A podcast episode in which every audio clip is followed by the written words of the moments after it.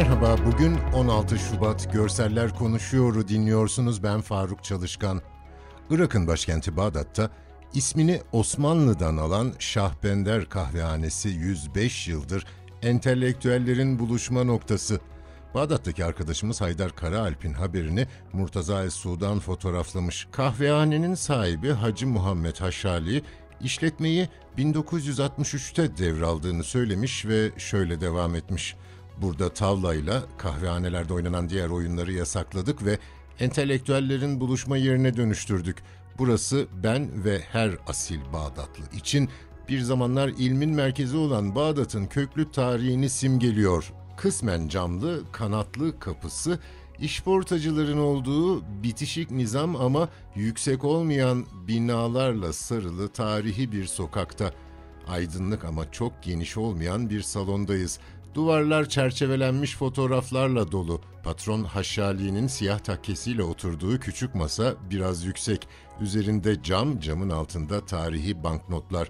Arkasında yüksek ama dar bir duvar, iki yanında pencereler. Sakalları tamamen beyaz, yaşını gösteriyor. Müşterilerin oturduğu kanepeler tamamen ahşaptan. Sırt ve kolçak kısımları da ahşap işlemeli. Üç kişi yan yana oturabilecek kadar uzun ama dar bir oturma boşluğu var. Müşteriler çeşit çeşit. Kadın, erkek, başörtülü, başı açık, çocuk, genç. Çaylar ince belli bardakta, bildiğimiz gibi dağıtılıyor. iki bin yedide o muhitte bir bomba patlamış, ölen altmış sekiz kişinin arasında Haşali'nin dört oğlu da varmış. Saldırıda yaşamını yitiren oğullarının fotoğraflarını kahvehane duvarına asan baba Haşali, facia diye nitelendirdiği saldırı sonrası tahrip edilen mekanı eski canlılığına döndürdüğünü aktardı. Haşali, saldırıda tarihi fotoğrafların yenisini zor buldum, bir kısmını da tarihçiler getirip hediye etti, dedi. Horseshoe Adası, Antarktika ana karasına çok yakın.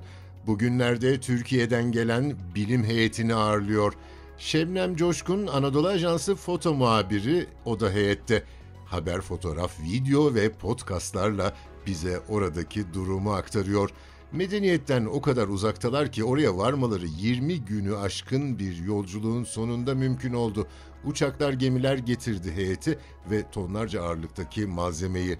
Gemiden şişme botlara geçmişler, o botlarla yine kendilerini ve malzemelerini kayalık sahile çıkarıyorlar.